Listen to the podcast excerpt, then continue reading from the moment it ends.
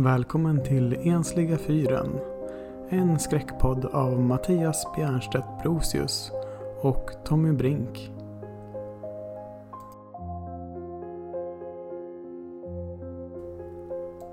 Strandade sköter vi signalerna från den ensliga fyren. Vår position är okänd, men vi sänder ut i etern och mörkret för att varna andra från att komma samma öde till mötes som vi. Låt oss vara din ledstjärna här i mörkret medan vi berättar sällsamma berättelser från andra sidan.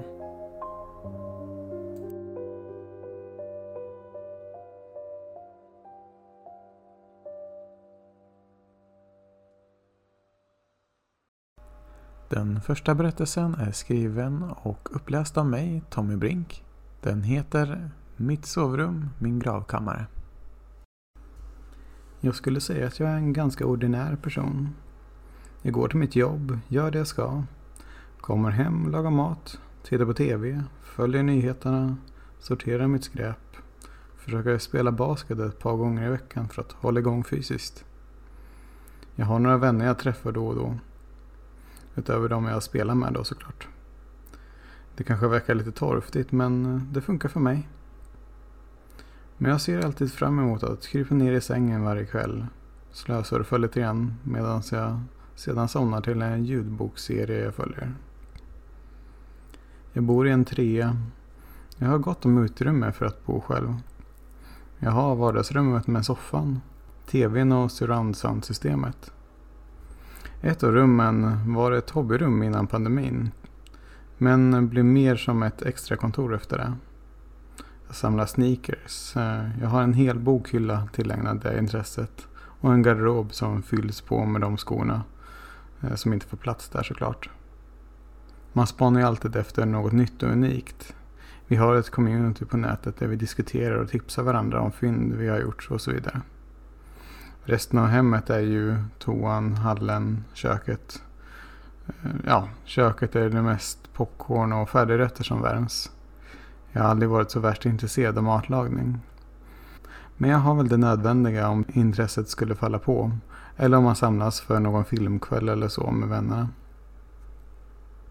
Sovrummet är nog den plats som jag trivs bäst i. Jag har dimmerljus i taket och vid nattduksbordet. Mattor längs med golvet och en stor dubbelsäng.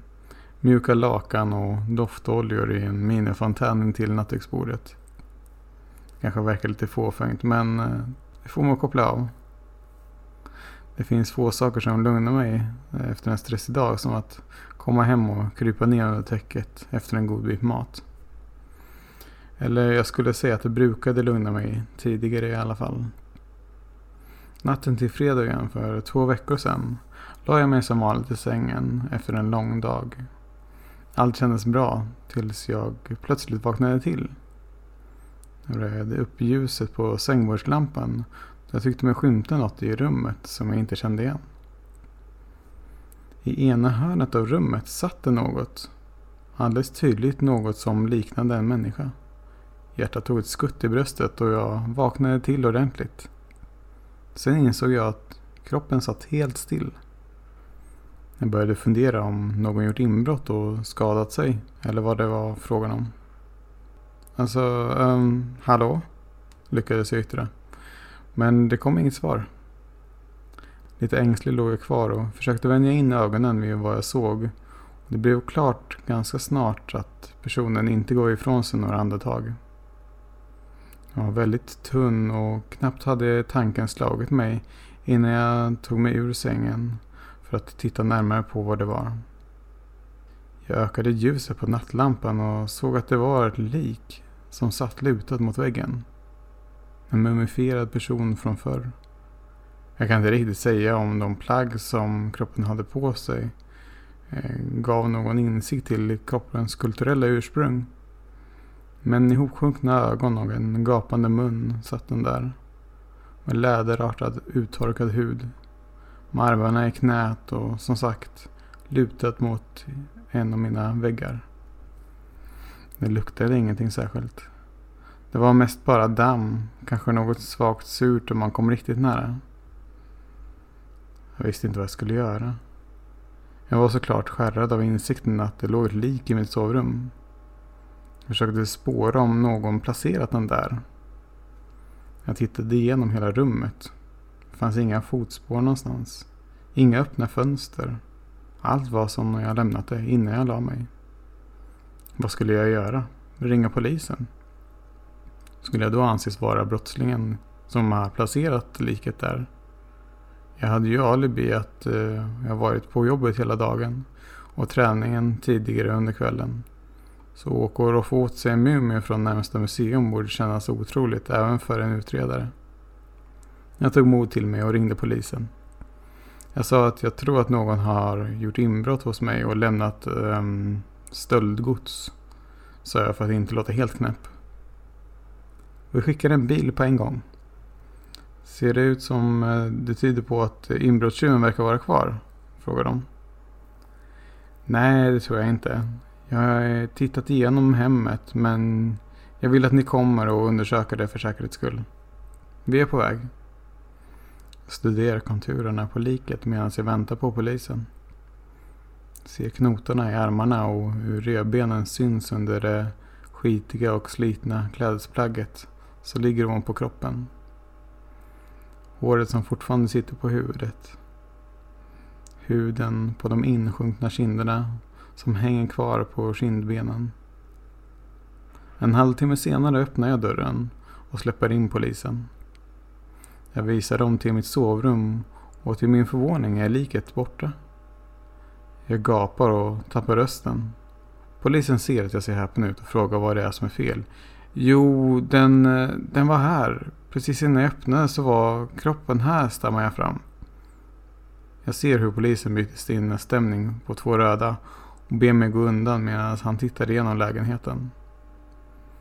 Han hittar inga spår av intrång och det blir en lång diskussion om vad jag sett. Jag beskriver kroppen i detalj. Allt jag minns att jag sett. Ser hur polisen verkar tro mig mindre och mindre ju mer jag berättar. Så du såg en kropp i ditt sovrum. Direkt efter att du vaknat och ringde oss. Sedan när vi kom hit så finns inga spår av kroppen eller något intrång. Och du är säker på att du inte hade en väldigt stark dröm. Jag börjar inse hur dumt det låter och håller med om att det borde vara något spår på platsen som jag såg liket. Men kan hålla med om att jag inte ser någonting nu. Jag får massa följdfrågor om jag har några mediciner eller andra preparat som jag tar. Och sen blir jag hänvisad till en psykolog. Sedan går polisen och jag antar att han är frustrerad över ett falskt larm.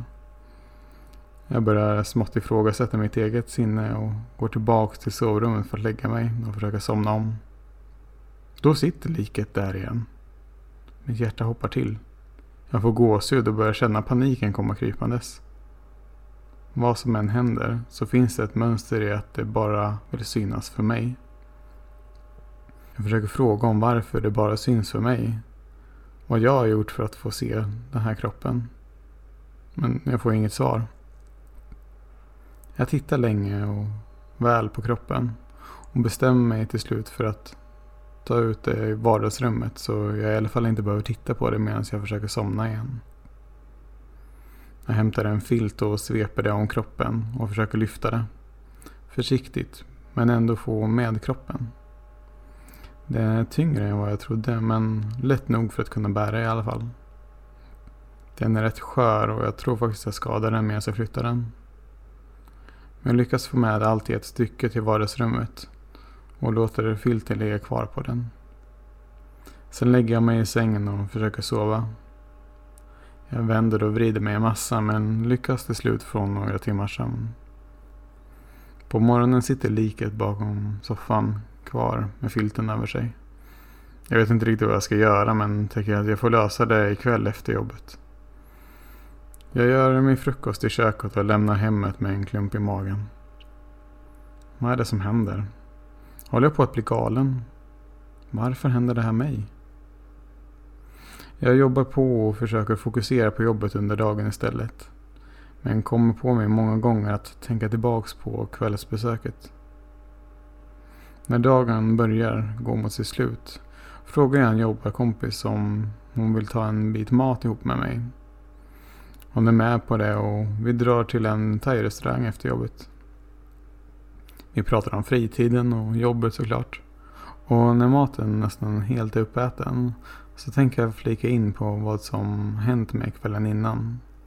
Jag ber henne först att inte avvisa mig eller kalla mig galen innan jag börjat förklara vad jag varit med om. När jag väl är klar säger hon att okej, okay, ja, det låter märkligt. Jag frågar om hon vill komma över och själv se om det är kvar. Känner att om någon mer ser det så borde det i alla fall vara bevis för att jag inte är helt tokig.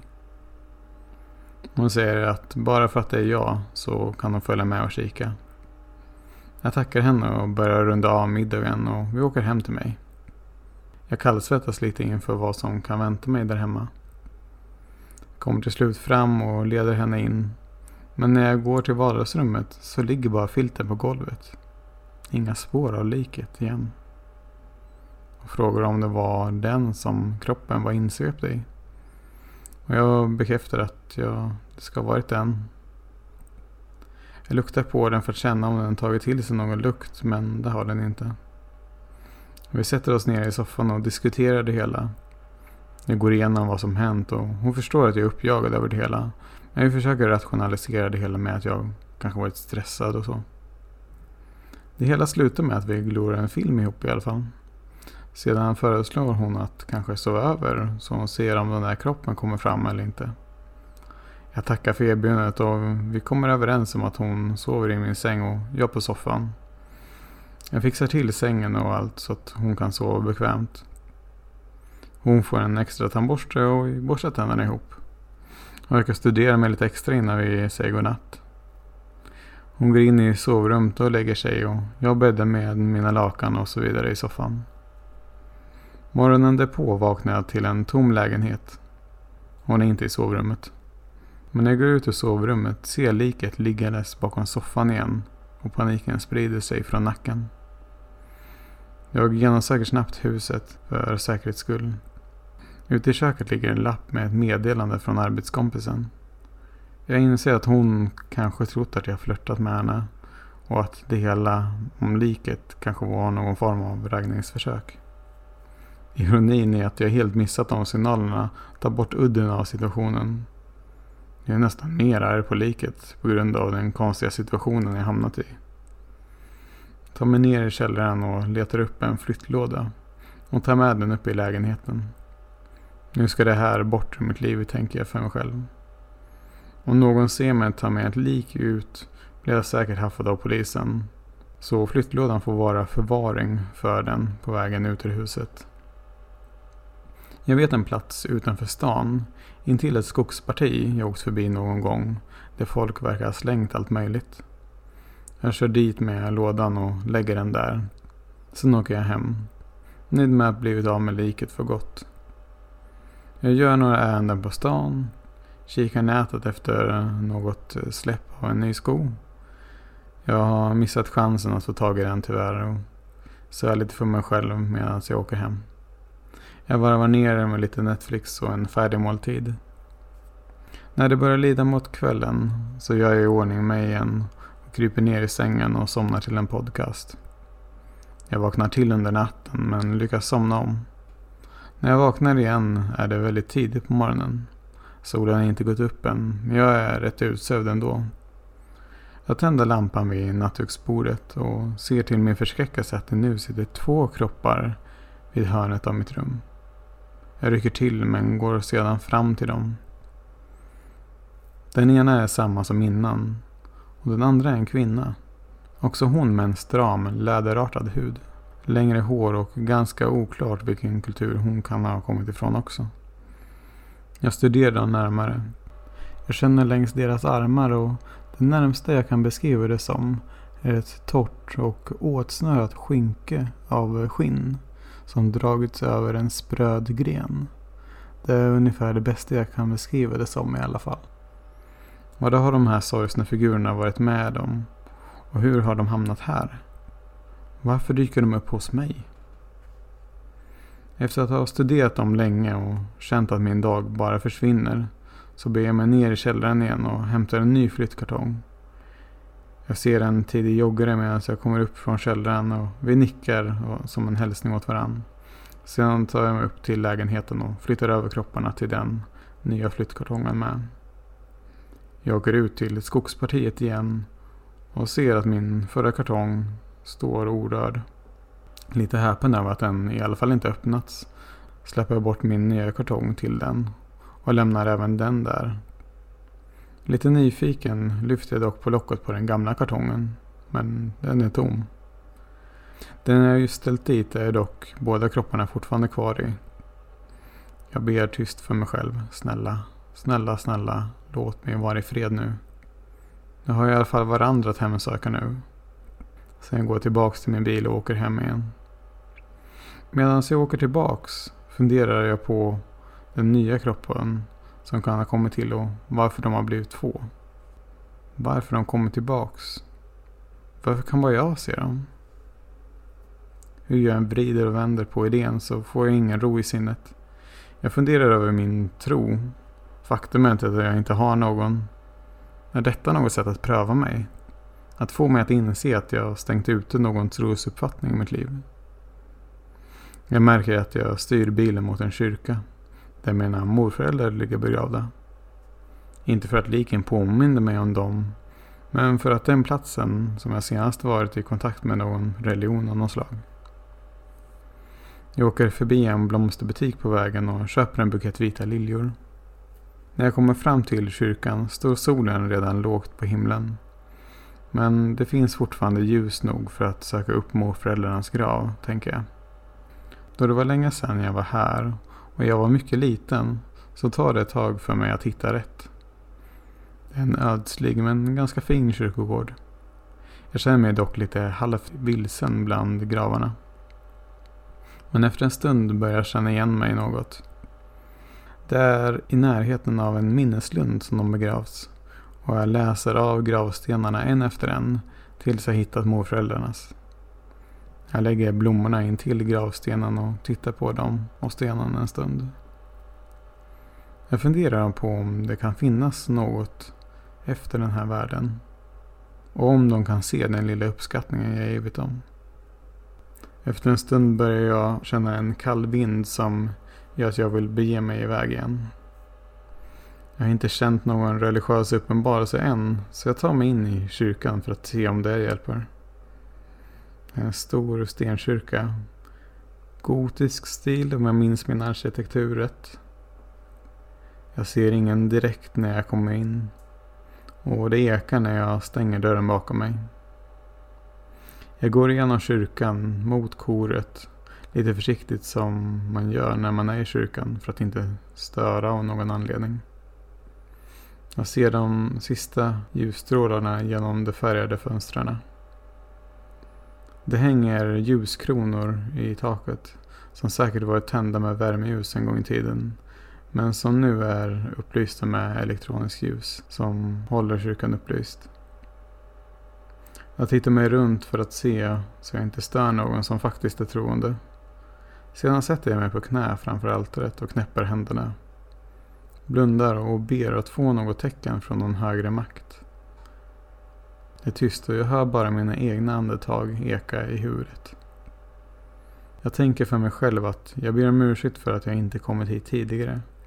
Men om det finns någon där så önskar jag att de hjälper mig i min situation. Ser du till att det inte kommer några fler lik i mitt hem så ska jag komma hit åtminstone varje söndag viskar jag tyst för mig själv. Jag öppnar ögonen till slut och tittar upp på altaret och statyn över Maria och Jesusbarnet. Jag reser mig upp och låter händerna slappna av. Känner ingen skillnad och vänder mig om och går mot utgången igen. En präst kommer ut och ler mot mig strax innan jag lämnar kyrkan och säger att jag är välkommen tillbaka. Jag tackar och går ut mot bilen och sätter mig. Borde jag ha frågat prästen om det jag varit med om? Nej, om något kan hjälpa mig har du nog hört min bön nu i alla fall, tänker jag för mig själv. Sedan åker jag hem igen och lagar mat. Jag försöker varva ner med en film på tv och sätter igång lite rökelse som får skapa ro i bakgrunden. Jag börjar känna hur ett lugn sprider sig över mig och gör mig i ordning för en tidig kväll. När jag krypit ner sätter jag igång en podcast och läser lite på sociala medier. Innan jag vet ordet av har jag somnat. Jag vaknar till under natten av att jag behöver gå på toa och vrider upp ljuset in till sängen. Då känner jag hur paniken sätter in igen. Kårar skjuter upp längs ryggraden och trots att jag inser det innan jag faktiskt tittar åt det hållet vet jag vad som orsakar paniken. Nu sitter tre figurer längs ena väggen med ansiktena mot mig. Med lite mer ljus ser jag att det är samma lik som innan, plus en man till. Hans ansikte är något förvridet med öppen mun och ögonhålor som verkar sakna ögonlock. Jag går upp och går på toa och försöker komma på vad jag ska göra. Gud verkar inte hörsammat mig i alla fall. Eller så har han övergivit mig. Varför kommer de tillbaka? Jag går in i sovrummet igen och sätter mig framför dem och frågar dem. Varför är ni här? Vad vill ni mig? Vad ska jag göra för att bli av med er? Alla sitter stumma och stilla utan att ge någon typ av respons. Jag tänder lite rökelse och sätter mig framför dem och vaggar med knäppta händer framför dem av och an. Snälla Gud, hjälp de här vilsna själarna från mitt liv. Jag säger det som ett mantra för mig själv med vitnande knogar medan jag vaggar av och an. Jag säger det som i trans och efter någon timma har jag nog somnat för jag minns ingenting mer. När jag vaknar sitter de kvar framför mig medan solens första strålar kan anas vid horisonten utanför fönstret. Luften är lite torr och rökelsen som sedan länge slocknat. Jag ringer och sjukskriver mig på morgonen. Jag vet inte vad jag ska göra längre. Så jag ringer psykolognumret jag fick av polisen. Där får jag val att tala med någon jag förklarar för personen på andra sidan så gott jag kan utan att försöka låta så hysterisk som jag känner mig. Hon på andra sidan säger att om jag behöver ett längre samtal så kan vi boka in det på onsdag då hon fått någon avbokning då. Jag tackar ja till det men säger att jag inte vet om jag klarar att leva med situationen fram tills dess. Testa att sova någon annanstans. Hemifrån, hos någon vän eller anhörig får jag rådet till. Kanske ett vandrarhem någon dag bara för att få lite miljöombyte tipsar hon mig om. Jag tackar och försöker hitta ett vandrarhem eller hotell att övernatta på någon dag. Jag hittar ett eh, hyfsat billigt vandrarhem som jag bokar snart efter samtalet. Jag packar en väska med tillhörigheter för en övernattning. Sen åker jag in och sätter mig på ett café innan jag kan checka in på vandrarhemmet. När jag väl checkat in på vandrarhemmet tar jag och lägger mig på sängen och vilar ut ett par timmar. Jag sitter för mig själv och försöker läsa mig till på internet om hallucinationer. När jag läser om vanföreställningar blir jag riktigt illa till mods. Håller jag på att bli galen tänker jag för mig själv. Har det här skapats av något som kommit in i mitt liv nyligen? Något trauma eller varför ser jag de här kropparna och varför blir de fler? Jag scrollar och läser olika artiklar varvat med bilder och videor på sociala medier för att trubba av allvaret i situationen. Till slut började det lida mot middagstid och jag är rejält hungrig börjar jag känna nu. Jag äter på en restaurang och trots att maten är god känns allt väldigt tokigt. Men jag antar att det har med situationen att göra det här hade varit mycket trevligare om jag inte hade gjort det av nöd. När jag tar mig tillbaks till vandrarhemmet har det börjat komma lite mer folk som ska checka in. Jag känner mig lugnare med mer folk omkring mig. Då jag vet att jag inte ser de där kropparna då i alla fall. Sedan tar jag mig in på rummet och försöker fördriva tiden. med videoklipp på telefonen. Efter ett tag blir jag trött och bestämmer mig för att sova. När jag borstar tänderna i det gemensamma badrummet och lägger telefonen på laddning och sätter klockan till dagen därpå. Jag tänker att jag ser fram emot att få tala med någon om de här sakerna för att se vad det beror på. Jag är glad att i alla fall vara hemifrån, borta från de där kropparna. Då jag lagt mig tidigt så vaknar jag innan det hunnit bli riktigt ljus än. Jag vänder mig till telefonen för att se vad klockan är. Jag kan sova lite till men jag känner mig inte trött längre. Så jag plockar upp den och börjar scrolla igen. Något i bakhuvudet säger att något inte stämmer. Så jag tänder nattlampan. Jag tänder lampan så sitter liken där igen. Längs väggen. Runt dörren. Samt två nya tillskott. De har en fjärde och en femte medlem. Det är en kvinna och en till man. Både med gapande mun och tomma ögonhålor. Jag känner hur kårarna vandrar längs ryggraden och ut över armarna och upp över ansiktet. Det går inte att fly från dem. Jag blir inte av med dem. Jag sitter och stirrar på dem från sängen i vad som känns som en evighet. Jag sitter som i trans och vet inte vad jag ska ta mig till. Efter en stund hör jag folk vakna till liv på andra delar av vandrarhemmet och rycks då ur min trans. Jag börjar packa ihop mina grejer och fokuserar nu bara på att ta mig därifrån och till psykologen för att få någon att prata med om detta. Jag tittar inte längre på kropparna som är kvar i rummet och går ut till receptionen och ber att få checka ut och lämnar sedan vandrarhemmet bakom mig. Jag har en del tid att slå ihjäl så jag vandrar genom stan istället för att ta kollektivtrafiken. Jag slår ett samtal till arbetet och fortsatt sjukanmäla mig. Jag ser mig om medan jag beger mig mot mottagningen. När jag vandrar genom staden försöker jag erinra mig om jag gjort något annorlunda som kan ha orsakat att kropparna dykt upp. Jag har skaffat någon sak som varit förbannad och sjutton är det som kan göra att det här händer mig. Jag ser mig inte för och går in i någon längs gatan av misstag. Jag ursäktar mig instinktivt men när personen vänder sig om tycker jag att de har ovanligt avsmalat ansikte. Han verkar nästan sjukligt tunn. Jag blinkar till och han ser normal ut igen och frågar vad fan är det frågan om? Uppenbarligen har jag stirrat och sett i syne så jag ursäktar mig igen och skyndar vidare. Jag tittar i ett skyltfönster efter jag kommit bort en bit för att se min spegelbild. Som att försöka varva ner och grunda mig lite grann. Jag ser att mitt hår ser lite risigt ut så jag försöker jämna till det lite. Jag känner mig varm och fiskar upp en pappersservett ur fickan som var kvarglömd från när jag käkade snabbmat häromdagen. Jag torkar bort svetten från pannan med den och stoppar ner den igen samtidigt som jag känner mig något yrslig. Något med spegelbilden stämmer inte.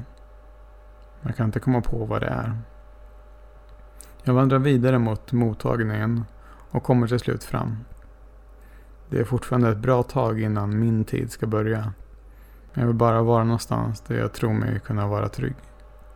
Jag meddelar att jag är framme när jag kommer in och säger att jag vet att jag är tidig när jag ser hur hon bakom glaset ser lite förvirrad ut när hon ska hitta min bokning. Ja, det är ingen fara. Det är bara att sätta sig. Men du kommer behöva vänta ett bra tag tills det är din tid, säger hon med ett leende. Vi har lite lektyr åt dig om du vill ha något att läsa under tiden och pekar på ett tidningsställ och en bokhylla med en del böcker i. Jag tackar och går och sätter mig och plockar upp en av tidningarna. Jag läser om vetenskapliga framsteg och historiska upptäckter. Men något med den lugnande musiken i väntrummet och den ro jag börjar känna över att inte vara helt själv gör att jag har svårt att hålla mig vaken. Jag lägger till slut ner tidningen jag har hållit på att läsa och slumrar till. Jag vaknar till slut av att psykologen väcker mig lugnt och säger att det är min tur nu. Först verkar det som att det sitter folk i de andra stolarna i väntrummet. Men när ögonen anpassat sig igen så är det bara jag och psykologen där. Jag ber lite klumpigt om ursäkt för att behövt väckas. Det är ingen fara, säger hon då och leder mig till besöksrummet.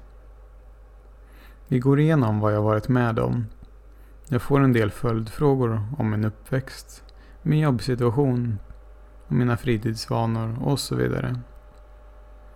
Jag har svarat på allt hon frågat om. Frågar jag henne, vad tror du? Är jag galen?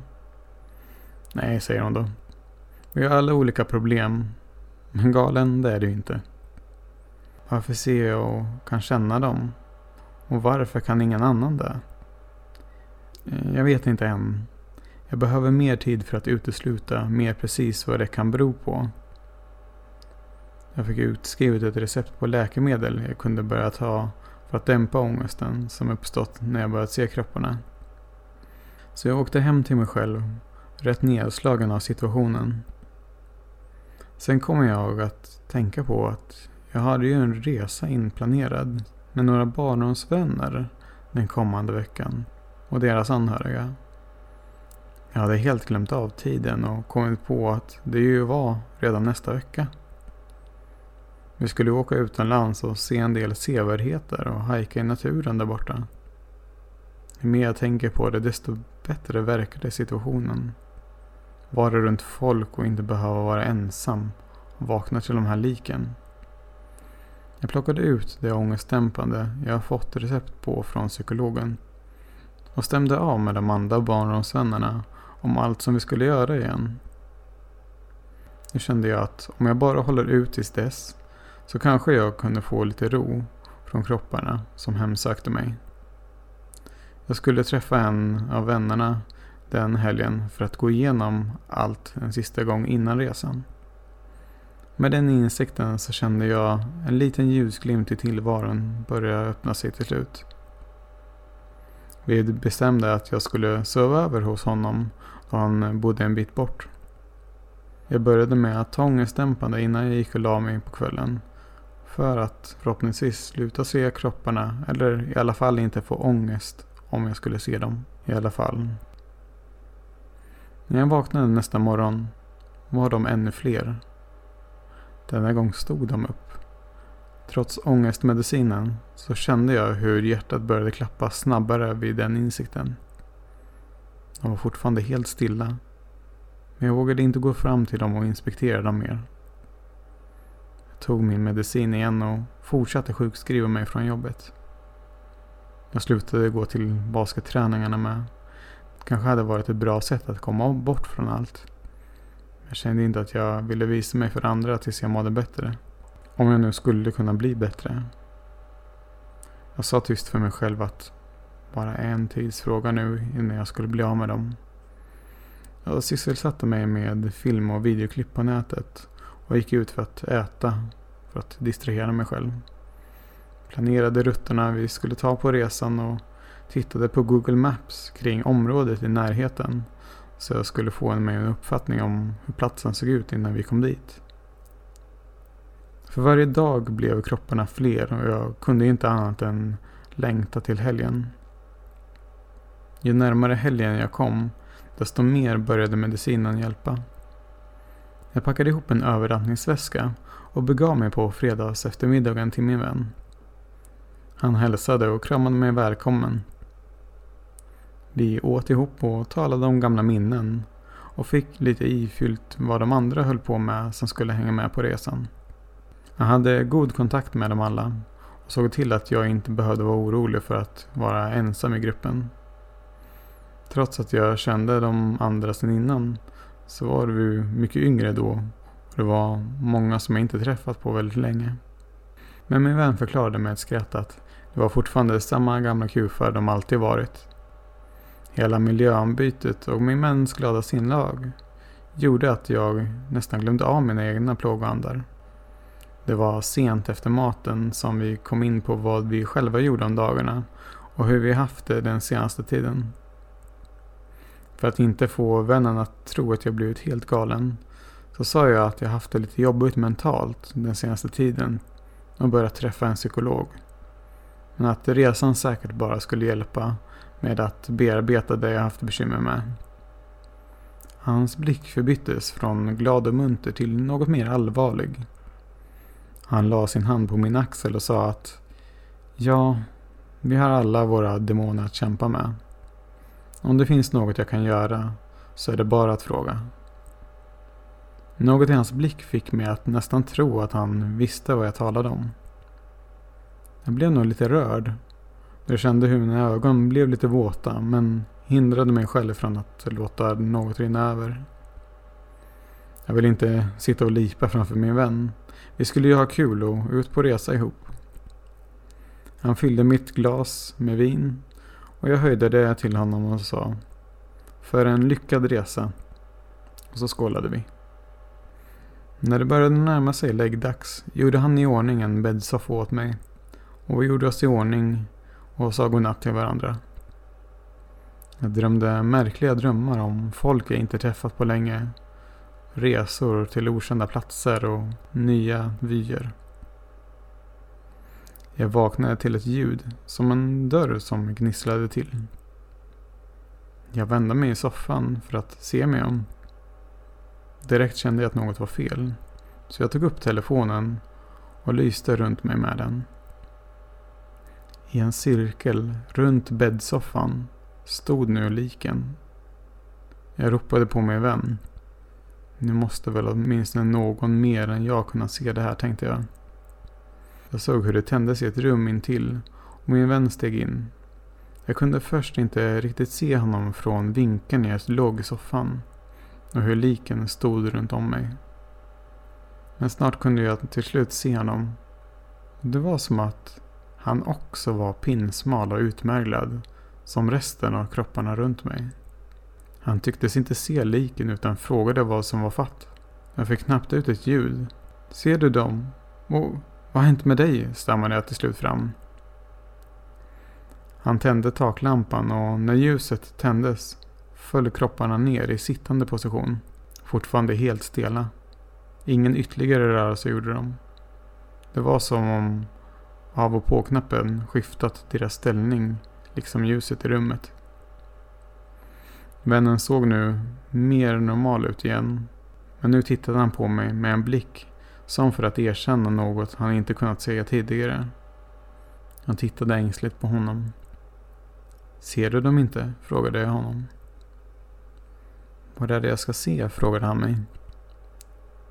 Jag kunde inte hålla tillbaks tårarna längre. Liken. De som sitter runt mig. Ser du dem inte? Han såg allvarligt på mig. Jag tror du antingen drömmer eller så har dina demoner ett starkare grepp om dig än vad mina har. Han gick fram till mig och försiktigt höll han om mig. Jag kände det där yrslet igen. Som om min värld just ställts på ända. Tryggheten jag trodde jag skulle ha här hade dragits undan mina fötter. Och liken förföljde mig och deras interaktion i mitt liv hade eskalerat. Trots den välvilliga omfamningen kände jag mig inte tryggare. Han ledde mig in i köket och vi åt frukost i tystnad. Jag kunde bara titta mot liken i vardagsrummet och känna ångesten över att inte veta om de skulle röra på sig igen. Och vad de då skulle göra. När vi var klara så sa min vän att det kanske var bäst om jag stannade kvar i stan och försökte reda ut mina problem innan jag följde med på någon resa. Jag kände något inom mig sjunka ihop med det uttalandet. Men insåg jag själv att det skulle bara vara ett problem om jag var utomlands på en plats jag inte kände till och behöva ha de här kropparna runt om mig där också. Jag gjorde mig i ordning, tackade för gästvänligheten och sa att när jag mådde bättre så fick vi försöka hitta på en annan resa. Sedan åkte jag därifrån och hem till mig igen. Jag minns hur bekymrad min vän såg ut när han stod i dörren och tog avsked. Jag kände mig nästintill apatisk efter det. Jag la mig tidigt den dagen efter att inte ha lyckats uträtta något vettigt. Jag brydde mig inte ens om att ta mina mediciner. Morgonen därpå vaknade jag till att solstrålarna letade sig in i mitt rum. Men denna gång var liken färre än de var innan. De satt ner igen. Jag kunde inte förstå varför de var färre. Jag kände att jag inte kunde älta det utan gjorde mig frukost och tog dagen som den kom. När jag gick in i sovrummet så verkade det som att liken blivit färre även under dagen. Yrseln kom dock tillbaks. Jag fick eh, ringa psykologen för att se om jag kunde få något intyg så jag kunde låta mig vara hemma några dagar till. Efter ett tag fick jag ett mail som jag kunde skicka vidare till min chef med en pdf bifogad så undertecknad av psykologen. Jag skickade vidare den och ringde min arbetsplats och lämnade ett meddelande på svararen att jag behövde vara sjukskriven några dagar till. Under de kommande dagarna började jag känna mig bättre. Jag fick inte lika stor ångest över att se liken och de blev färre för var dag som gick. Jag har slutat grubbla över vad de kan vilja då de verkar börja bege sig till slut. Jag frågade min vän om resan igen när de snart skulle åka iväg. Men eh, min biljett var redan avbokad och han sa att det nog var bäst att jag vilade upp mig. Och att han gärna följde med på en annan resa någon gång längre fram om jag kände mig bättre då. Så det kom vi överens om att eh, någon gång i framtiden så skulle vi åka på en resa ihop när jag mådde bättre. Den kvällen när jag la mig var det bara ett lik kvar och han hade ett finger framför munnen som för att hyscha mig. Jag blev lite ängslig och sov dåligt den natten. Men morgonen efter vaknade jag och även han var då borta. Under de kommande dagarna försökte jag höra av mig över sociala medier till mina barndomskamrater om hur resan gått. Jag hade sett att de har lagt upp några bilder sedan de anlänt till landet. Men jag fick aldrig något svar tillbaks. Jag tänkte att de kanske var upptagna, hade dålig täckning eller så. Så jag väntar på att se några livstecken och har gått tillbaks till jobbet nu med. Nu har det gått ytterligare en vecka och de skulle kommit hem för ett par dagar sedan.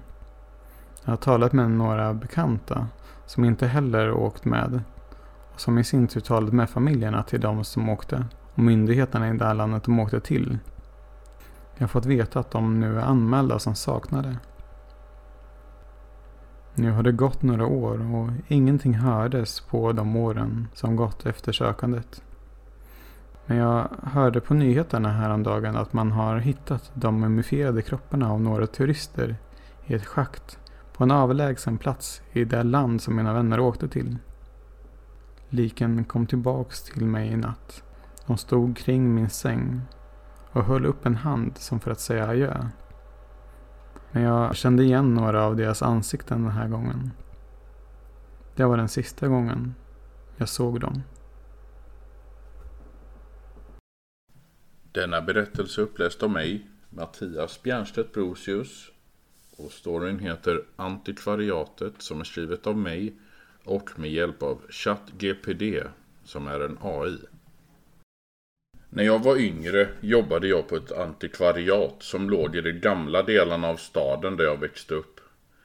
Huset som butiken låg i var från tidigt 1800-tal. Så ni kan förstå att det var gammalt och fyllt med ännu äldre prylar. Jag var där oftast sent på kvällarna för att jag satt kvar och pluggade. Men ibland kunde jag bli skrämd av ett gammalt gökur som kunde gå igång från ingenstans. Men jag skrattade oftast bara bort det. En dag hittade jag en gammal bok som jag inte hade sett tidigare. På omslaget stod det hemligheterna från antikvariatet. Och jag kunde inte låta bli att bli nyfiken. Jag öppnade boken och började bläddra igenom den. Plötsligt hörde jag ett ljud bakom mig. Jag vände mig om, men ingen var där. Jag fortsatte att läsa, men ljudet återkom. Det lät som om någon flyttade på en bokhylla. Jag reste mig upp och gick bort till bokhyllan där ljudet kom ifrån. Jag kunde se att en av hyllorna gick att flytta på. Jag tog tag i den och sköt den åt sidan. Och där bakom fanns en dold dörr. Jag tvekade en stund, men min nyfikenhet tog över handen. Jag öppnade dörren och gick in. Bakom dörren fanns en stentrappa som ledde ner i mörkret. Jag tvekade igen, men sedan tog jag mod till mig och började gå ner för trappen. Efter ett par minuter kom jag ner i en stor och kall källare. Källaren var fylld med gamla papper och böcker och det låg tecken och kuddar på golvet som om någon hade sovit där. Plötsligt hörde jag en röst. Vem är du och vad gör du här? Jag vände mig om och såg en gammal man sitta i ett hörn och han hade ett par läsglasögon på sig. Jag är bara anställd här på antikvariatet, sa jag. Jag hittade den här boken. Vad är det för bok? frågade mannen.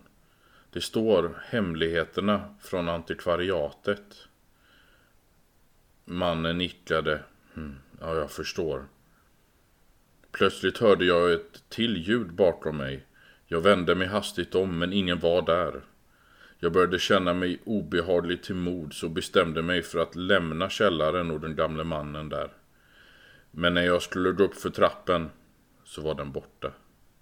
Istället fanns det en lång mörk korridor som ledde ut i mörkret.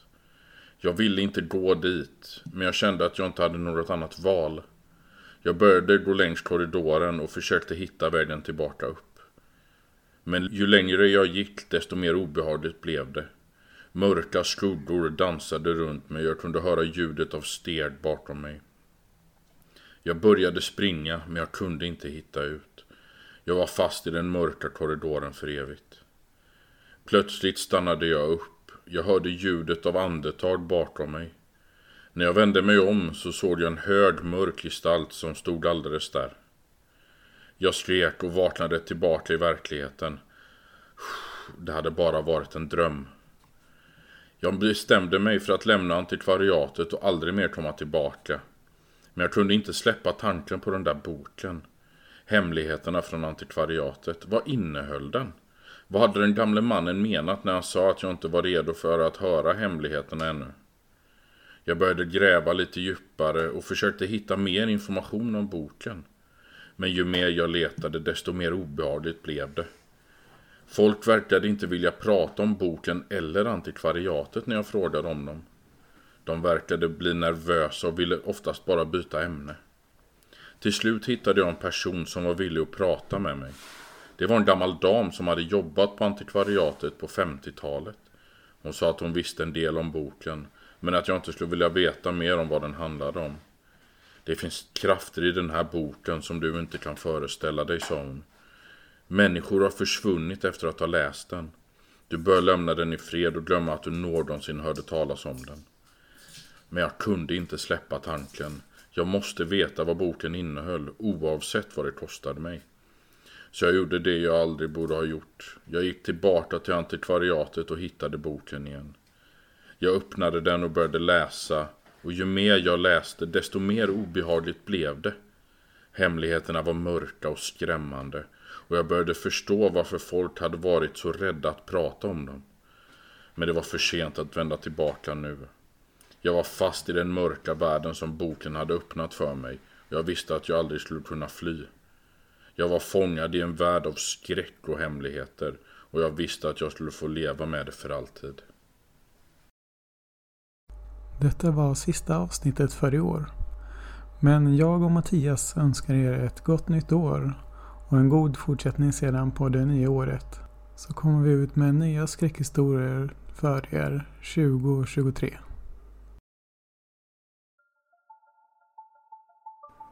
Då är avsnittet slut för den här gången. Men vi håller ljuset på här för er tills nästa gång.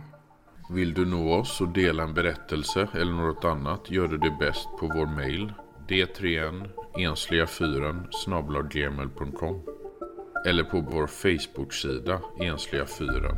Eller vårt Instagramkonto, också Ensliga Fyren. Vi siktar på att släppa minst ett avsnitt per månad. Detta var Mattias. Och Tommy. Vi tackar för den här gången.